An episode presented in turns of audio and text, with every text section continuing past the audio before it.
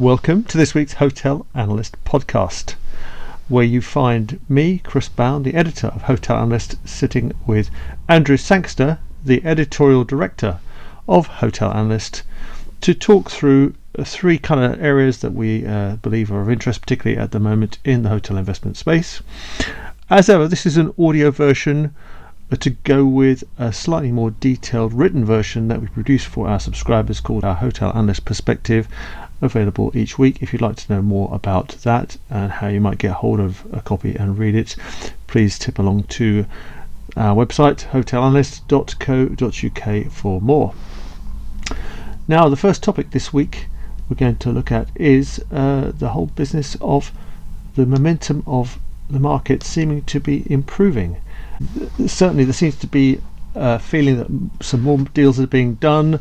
There's more people prepared now to put money into the market as things start to open up and cash starts to flow once more. Uh, some of this is driven by businesses still keen to improve their liquidity. Uh, some of that may be just uh, to help stay afloat. Some of that may be a sort of defensive but offensive move because they see opportunities out there in the market. And if only they've got a little bit more cash in their pockets, then maybe they'll be able to get out there and play and take advantage. Uh, so some of the deals we've just seen um, recently, which are, are, are quite interesting, uh, are the uh, the London operator PPHE has done a deal where they've uh, split off uh, one existing standing hotel and one hotel project in both in London. Uh, they've sold a stake in those to a joint venture partner, an insurance company called Clal from Israel. That's raised them 113 million pounds in cash to improve their balance sheet. Uh, but it also means that they're then are a bit of a better place to look at other opportunities going forward. We've also seen Bain Capital Credit partner with Orca Investments to buy uh, buy a hotel and apartments in Park Lane, which they'll be refurbishing. And a newcomer to the hotel space, Castleforge Partners, private equity investor who likes the look of certain types of hotels in and around the UK. They've bought one in. Uh, in Edinburgh, and they've bought another one in Cardiff recently, the Hilton in Cardiff. They like the look of those kind of mid market hotels where they see uh, the expanding middle class internationally traveling much more in the medium term and they think there's going to be a good future for those kind of properties so it does feel uh, as though there's sort of a bit more activity and a bit more confidence returning to the market yeah absolutely and this fits in with our narrative we've had for well 12 months i guess now really since the, we got stuck into the uh, um, the depths of the the downturn caused by the shutdowns, etc., the lockdowns that were imposed by various governments, and indeed the the subdued trading which occurred in countries like Sweden, where there was not so much a lockdown as just a widespread fear about the virus. Um, so that narrative really says uh, we are not going to see a huge number of distressed bargains out there because of the weight of money. Uh, what we are going to see are strategic uh, purchasers and strategic purchasers. I think are going to be more advantaged in this um, upswing than they have historically been, and are perhaps well placed to do something, um, rivaling some of the private equity who um, have braced still quite a bit of cash on the basis of acquiring distressed assets, but I think most of those funds are not going to be able to do what they've told the investors um, that they're going to be able to do. And this week, uh, private equity player KKR announced it has raised uh, 2.2 billion US dollars for a new Europe uh, focused real estate fund.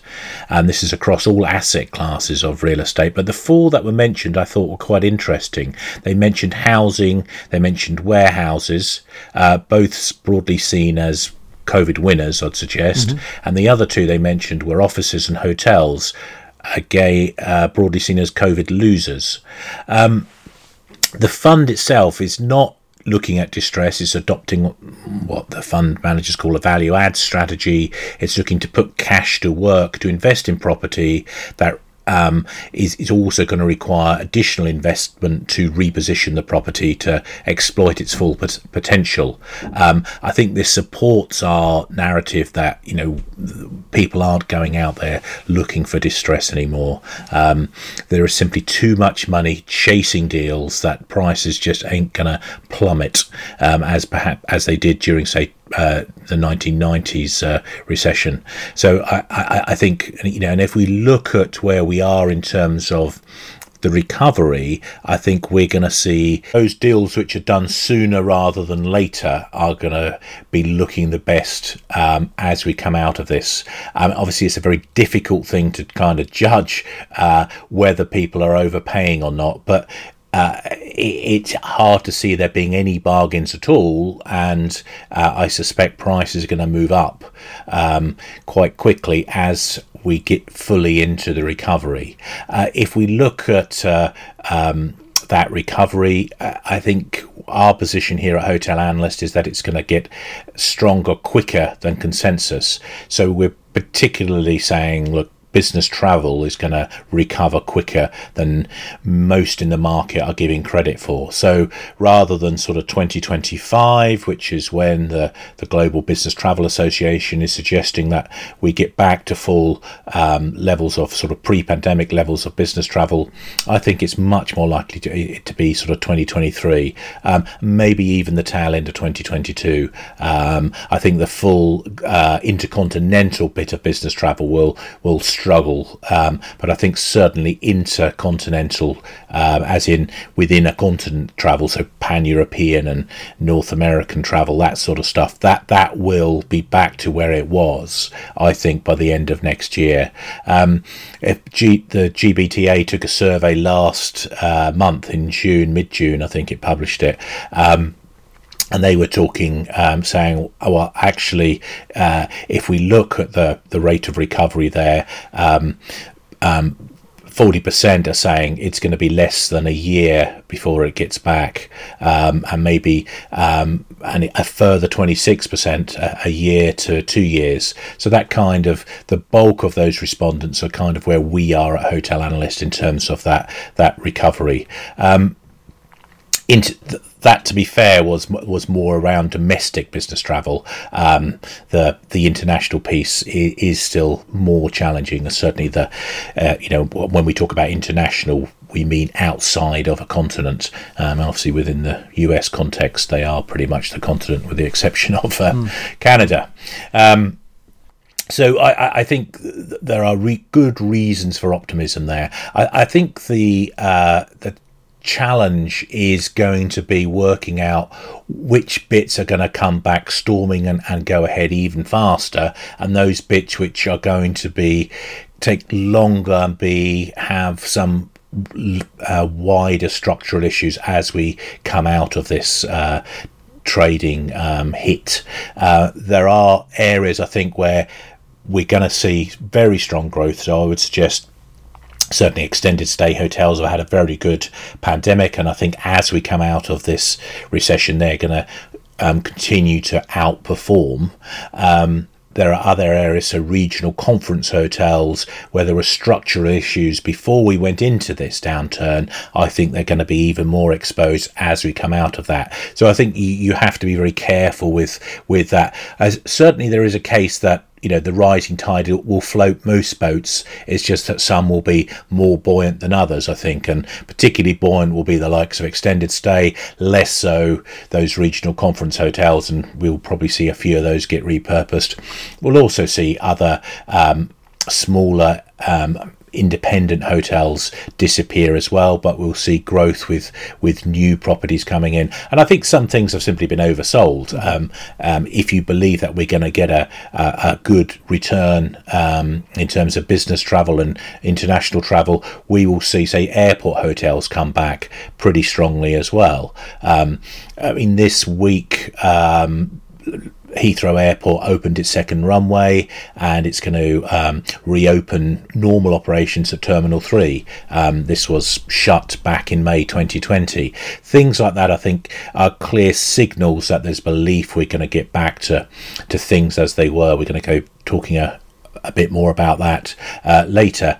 But uh, I, I'm I'm pretty positive about this, and I think the deal flow that we're seeing right now is just a forerunner of what's to come. I think this is going to be one of the biggest. This is not going to be a recovery like we saw post the uh, global financial crisis, where it was a real trickle back. I think we're going to see a much stronger surge as thing as it becomes clear, which I think it will do towards the end of this year, that things are back to normal. Um, at that point, people are going to start writing their checks. Right now, we're going to t- start talking about hostels, and um, one of the problems with uh, with hostels, uh, where as, as the pandemic started uh, spreading out around the world, was that frankly nobody wanted to share a room with a stranger um, all of a sudden, and we all wanted to be behind our own front front doors, which kind of uh, favoured uh, holiday rentals, villas, and uh, service apartments. So those suddenly that that hotel that hostel room with uh, half a dozen strangers sharing uh, sharing a, a, bunk space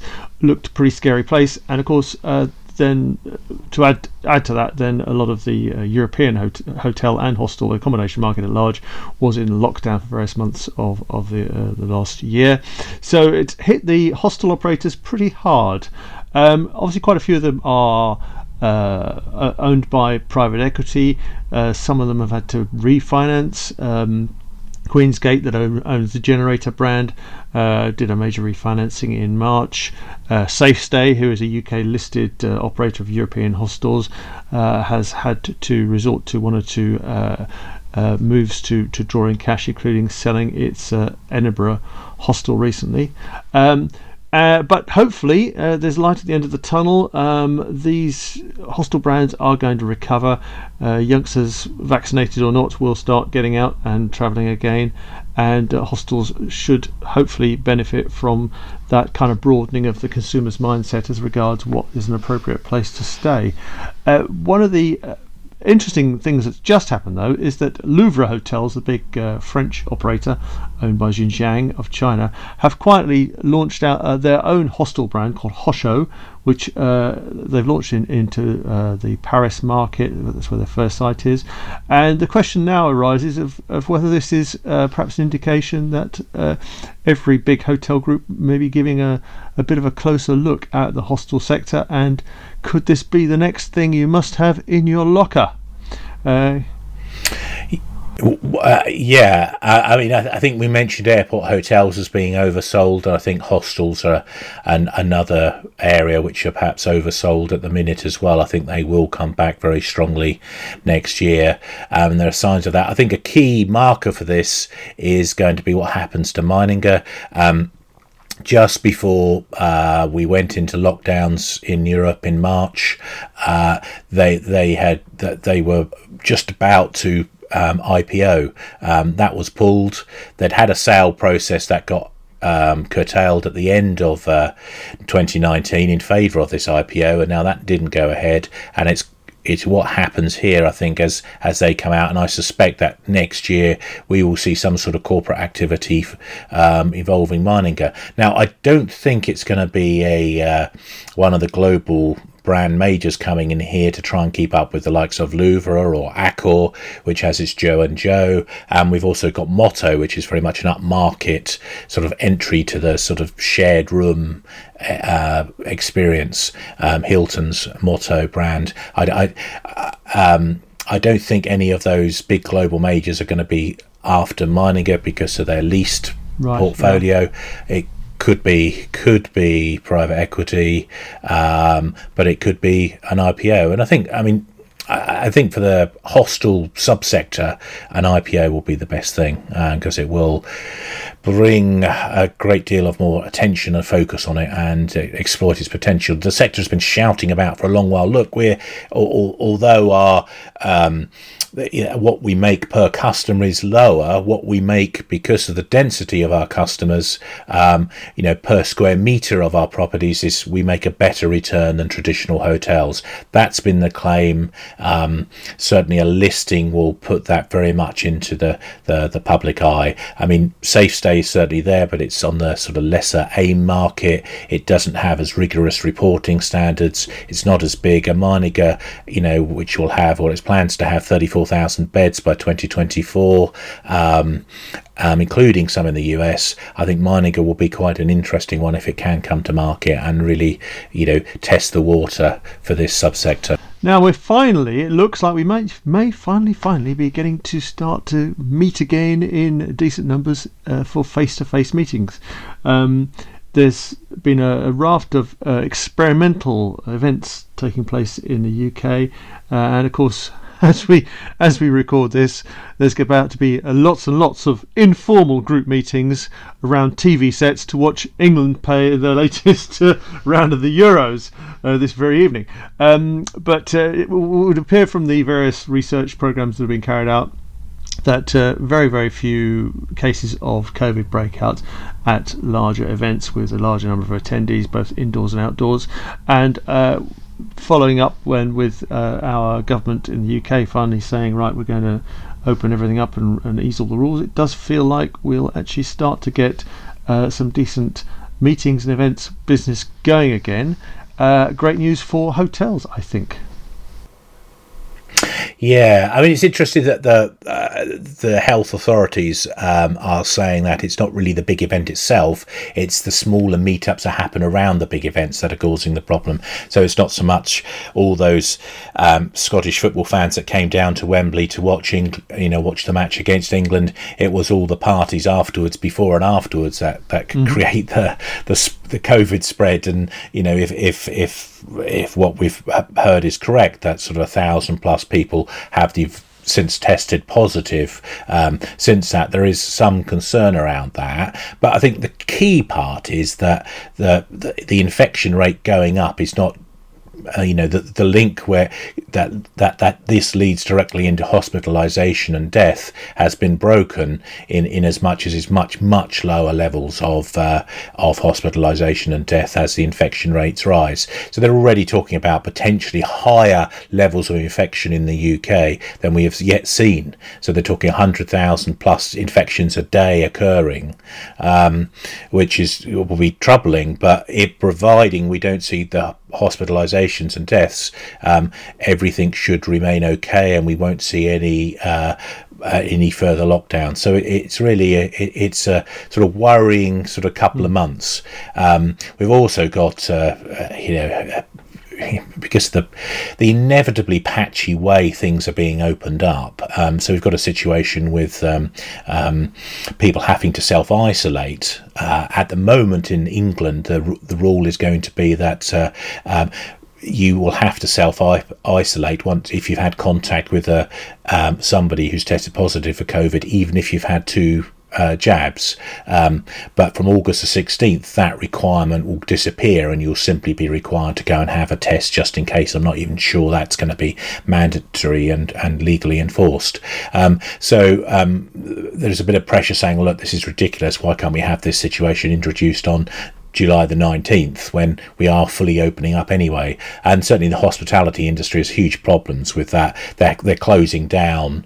Um, whole um, bars and restaurants and other facilities um, because teams are going off wholesale where one member has tested positive quite po- probably not caught it at work but caught it somewhere else but that still leaves the whole team going off um, and there is the UK Hospitality Association saying, look, let's have a test and release uh, program here to help that. But I think we're going to have a lot of lumpiness over the next few months. Um, I think it's going to be very lumpy in the UK and even lumpier um, on in continental Europe, where we're seeing the uh, the case rates rise quite dramatically. Spain and France are already reporting uh, reporting quite high levels of uh, infections. Still not quite the level of of the UK, but they're they're rising quite significantly and of course they don't have populations as well vaccinated as the UK's.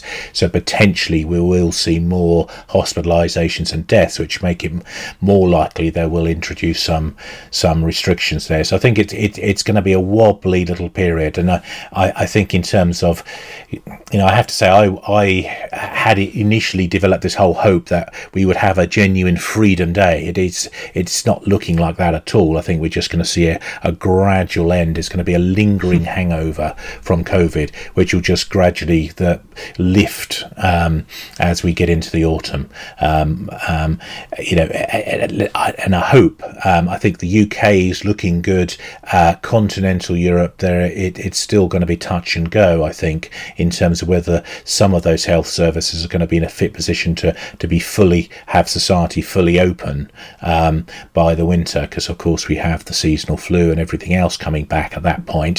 Likely to be a, a worse than usual seasonal flu as well, because we haven't had it for some time. So um, you know, uh, it, it, could be a, a, tricky period, I think, for the next few months. But uh, uh, we we are at least heading in and, the right uh, direction. Great to see uh, in the, in the newspapers today that the, uh, the the Cannes Film Festival is taking place once more. So. Um, you know, it's life, life suddenly feeling yeah, a little bit yeah. more normal.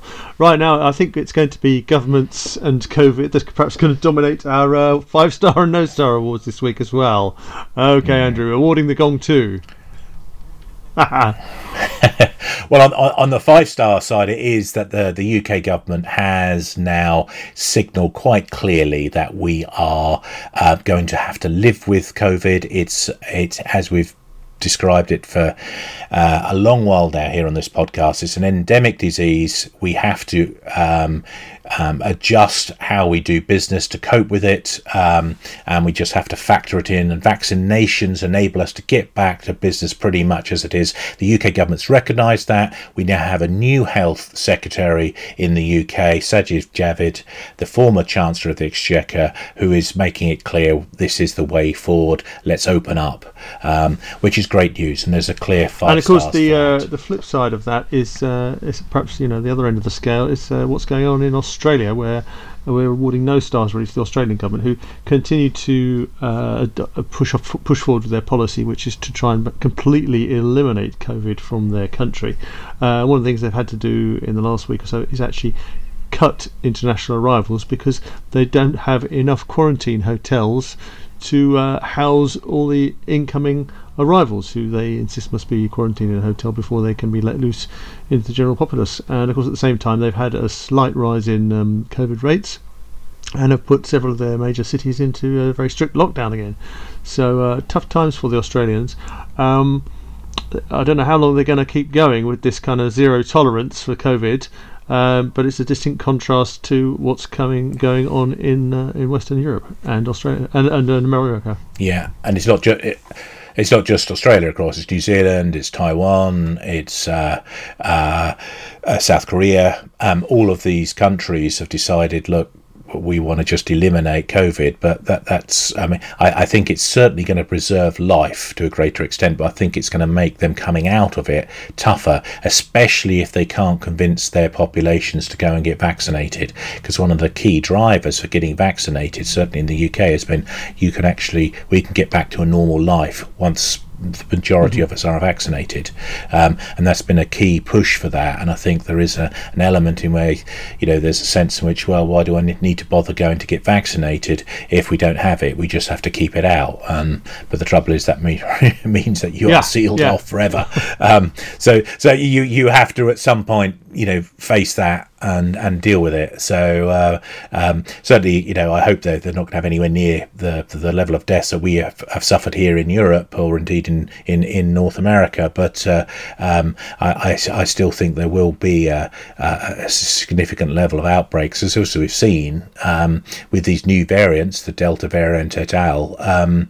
Uh, you could still be infectious even if and get infected even if um, you've been vaccinated. So the efficacy about these uh, vaccines is that they stop you dying they stop you getting seriously ill but you can still get ill. And there will be people that die with covid who are really ill anyway. Um, and and so you know you will see this sort of COVID linked deaths um, uh, rise quite dramatically in these territories, I suspect, as they, you know, once they bite down on the stick and say, okay, we've got enough vaccinated people now, we're going to start opening up again. So it's going to be a, a, a tricky one, and I think this is one of the, my reasons for hesitation around true global international travel again. I think we'll see the link between the UK, uh, between Europe and the US, that that will open up. Um, I think the pan-European thing will open up. The you know it's already got travel is resuming very rapidly in in in in, in the US. I think we'll we'll see those come back, but it's that intercontinental piece. Um, you know, uh, certainly Europe and the US to Asia, which is critical economically, and and that's going to take the the longest, I suspect, yeah. to to come back. Um, but um, I, I, you know, I'm I went to um, mm, yeah, one quick anecdote. I, am going to throw one in as well. I went so to Wimbledon. Went, I went to Wimbledon last week, and uh, it was really great to see just how life can be back to normal very quickly. Um, there were hard, I mean, I, I, would say less than ten percent um, of people were wearing masks. Everybody was quite happy to throw them off, even although this officially the staff were meant to be wearing them. I, there were a number of people, I, uh, catering staff especially, I noticed who weren't wearing masks, and uh, you know, whilst you might think that's a, a, a naughty thing to do, uh, and under the regulations it is, it is clear that most people want to get back to doing things as normal and uh, to get to get rid of most of this this stuff um, that we've had to um, endure. Um, so that's a very encouraging, I think, atmosphere. I mean, one other, one further point. Um, which sort of reinforced when we talked about socks last week on the mm-hmm. uh, podcast, Chris in terms of the opportunity for delivering a higher end experience.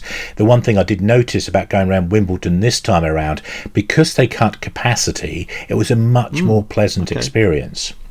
When I went about three years ago, it was absolutely jammed um, and it was quite unpleasant. It was just too crowded. And frankly, I'd pay double the price for my tickets. Only half the if, number of people went. Yeah. That yeah, wasn't yeah, so. Yeah. yeah. exactly. So, and I think there is that. And, you know, there are, you know, within these, these experiences that, you know, that, that we're going to be offering within hospitality, people will pay more money if you can deliver a better experience. And I, I just don't think at that higher end, where there's been enough um, done to explore the you know potential new businesses that are out there delivering. Well, and a quick anecdote from me. I, I was just speaking to my uh, my neighbours, my retired neighbours earlier, and uh, they've booked to go on a cruise around Iceland uh, in about four or five weeks' time. So um, uh, I'm sure they'll have a great time. And I, but I can't help thinking that there'll be some Australians and uh, and New Zealand residents uh, still in 18 months, two years' time, dreaming of being able to fly off to do a cruise. Um, where will mm. it end? Anyway, on that happy note of uh, travelling and enjoying big events once more, uh, we'll say goodbye for now.